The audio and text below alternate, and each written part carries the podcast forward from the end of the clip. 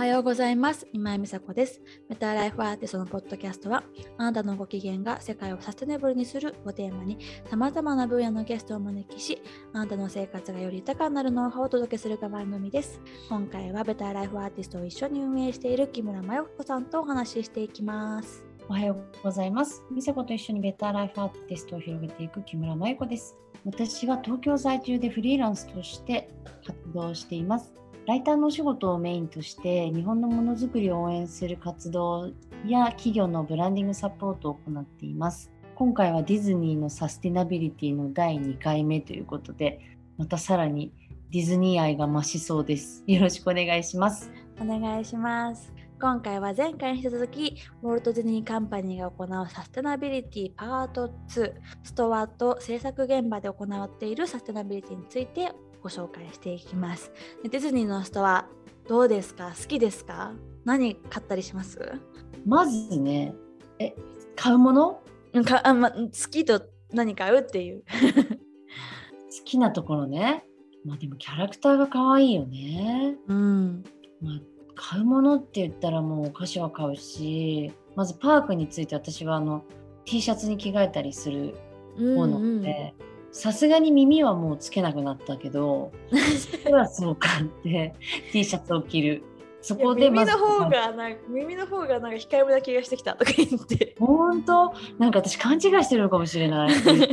麻痺してしまうのかもしれない。はいで。そういうの買ってパーク入ってでそのディズニーストアって街中にもあるストアにも行って買い物したりする？そこがね、私ね、お友達のなんか誕生日プレゼントでチラッとっていうぐらいで、そこまで頻繁には実は行かないのよね。うんうんでも多分行ってる方だと思うなそうなのね。あの、関わってない人ではないよね。うんうんやっぱりね小さいおことお子さんがいるお家に何かプレゼントとか差し入れ何か持ってこうかなって時ディズニーストアね寄って買ったり私もすごいする今でも。うん、ね。はい、ではあのまずサステナブルな商品開発をさまざまな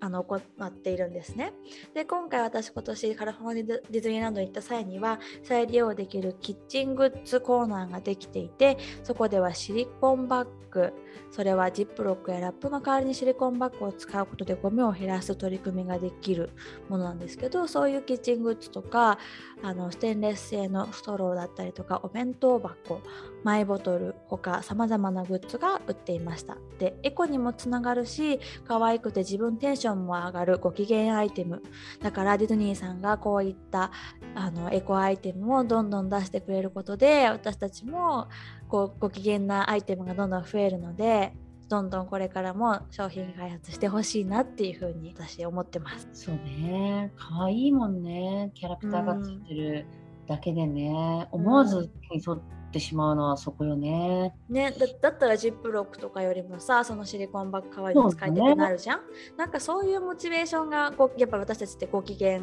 ていうものをメインにお話ししたいと考えてるから、うん、そういうこっちの方がエコだからやるっていう気持ちよりエコだし自分テンション上がるやるからやるみたいなものをどんどんディズニーさん発売してくれたらいいなって思ってます。うん。そしてディズニーはサステナブルなパッケージの開発を行っていて今年2021年ディズニーのクラシックドールはプラスチックフリーな新パッケージを導入しました。従来のプラスチックパッケージに代わって100%リサイクル可能なサステナブル容器で作られていてまた別の容器としても使えるものになっていきます。で今後プラスチックの使用を控えたパッケージっていうのはどんどん増えていくんじゃないかなというふうにこのニュースを読んで感じました。でこのここのニュースのポイントはまた別途の容器としても使えるよっていうところだと思ってて今までってプラスチックのパッケージ開けたら捨てるしかなかったんだけどあの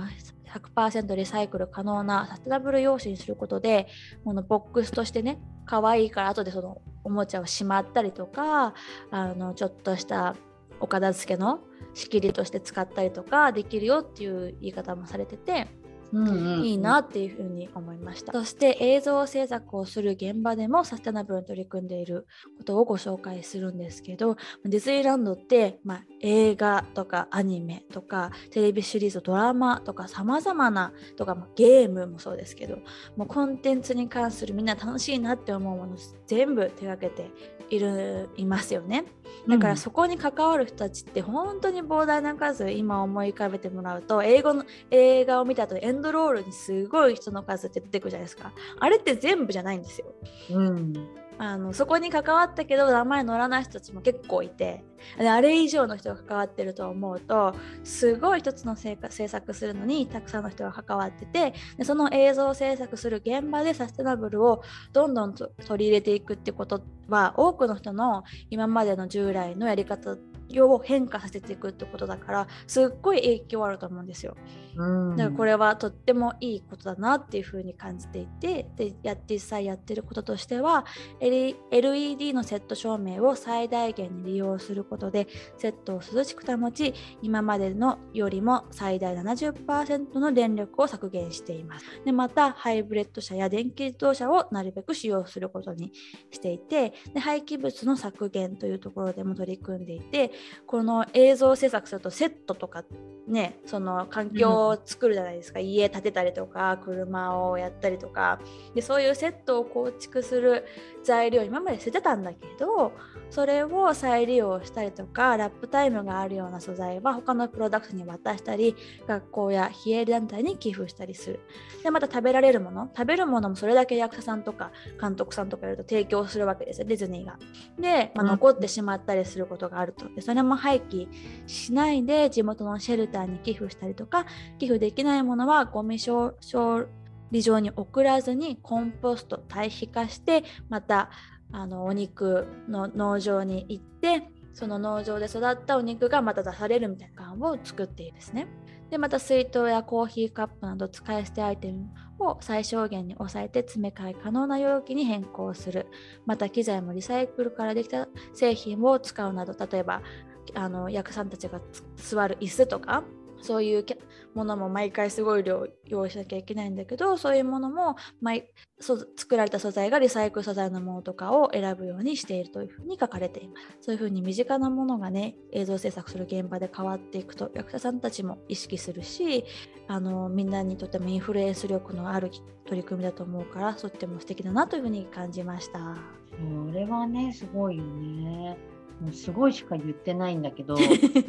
もうそのやっぱり私とか受け取る側じゃない？その、うん。ディズニーランドに行く映像を見るっていうもう完成されたものに触れる人じゃない？最終的に。だからその過程のことって実はさもちろんその大事なんだけど特にそのエンターテインメントの話だとさそその最後に感動が強い分さなかなかそこに目がいかなかったりするから、こういう話を聞くとなんかその作品に関わってる人たちにこう拍手を送りたくなるよね。うんねうん。だからそこまで配慮して物を選ぶ、うん。だからその、うん。じゃあ椅子セット用意してくださいって今まで何も考えずに一番安いものとか多分選んだかもしれないけど今はじゃあ環境のことを考えてディズニーの方がなったからじゃあ今回はこのリサイクルのものを選ぼうとかそういうふうにすることでさそのリサイクルを素材を使った椅子って従来の椅子を作るよりもチャレンジングな会社にのものを買うって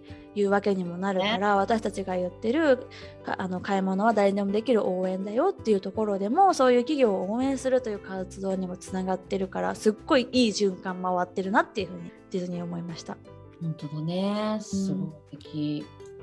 はい、こんなところでディウォルト・ディズニー・カンパニーが行うサステナビリティパート2でした。ここまで聞いてみていかがだったでしょうか、この番組ではあなたからの感想、質問を募集していきます。このポッドキャストの概要欄にお便りフォームの方を貼っているので、そちらの方からお気軽にいただけると嬉しいです。また、私のインスタグラムでは毎日こういったサステナブルについての情報を発信しています。ぜひ、今井美佐子で検索して、Twitter と Instagram フォローしてください。また、この私の情報をシェアしていただくことでサステナブルな活動の一つにつながりますので、ぜひよろしくお願いします。はい、今日はここまでは今井美佐子と木村真由子でした。ありがとうございました。